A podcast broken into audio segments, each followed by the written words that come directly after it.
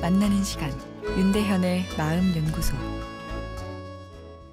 어제 불필요한 생각들이 계속 머리에 맴돌고 그것을 해결하려고 뇌의 에너지를 너무 쓰다 보니 대인 기피, 불면, 어, 식욕 저하 등의 우울 증상까지 생긴 여성분의 사연 소개해 드렸는데요.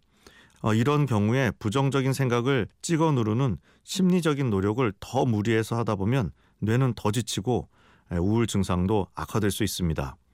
우울 증상이 생겼다면 잠시 심리적인 노력을 멈추고 전문가를 찾아가 항우울제 처방에 대하여 상담하실 것을 권해드리고 싶은데요. 마음연구소에서 약물 처방에 대한 이야기는 거의 못했던 것 같은데요. 제가 20, 한 3, 4년 전 처음 처방했던 약물들에 비해 지금의 항우울제는 효과도 좋지만 부작용이 주는 불편함이 현저히 개선되었습니다.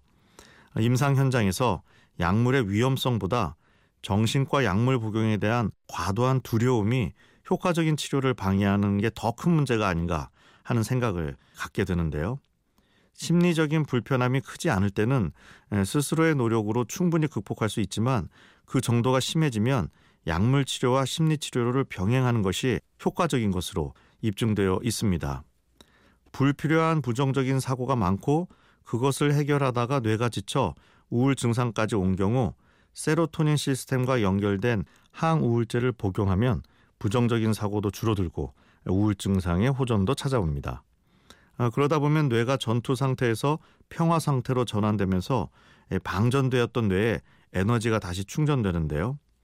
우울증에서 우울한 기분보다 더 중요한 문제가 삶의 의욕 저하입니다. 평소에 활달하고 긍정적인 사람도 우울증이 찾아오면 부정적인 생각이 가득 일어나고 의욕도 뚝 떨어지게 되죠. 부정적인 생각을 줄이는 효과적인 전략은 그 부정적인 생각과 싸우는 것이 아니라 부정적인 생각이 있든 말든 내가 오늘의 삶에 긍정적으로 몰입을 하는 것입니다. 나쁜 것을 없애는 전략이 아니라 긍정적인 것을 확장해 부정적인 것을 넘어서는 전략이 더 효과적이죠. 그러기 위해서는 삶에 대한 긍정적인 에너지인 삶의 의욕이 필수적으로 요구됩니다. 아, 그래서 우울 증상으로 삶의 에너지가 떨어졌을 때는 약물 처방 등 전문가의 도움을 받아 삶의 의욕을 다시 올려놓고 힘차게 현재의 긍정성에 몰입하는 노력을 함께하는 것이 효과적인 대처 방법입니다.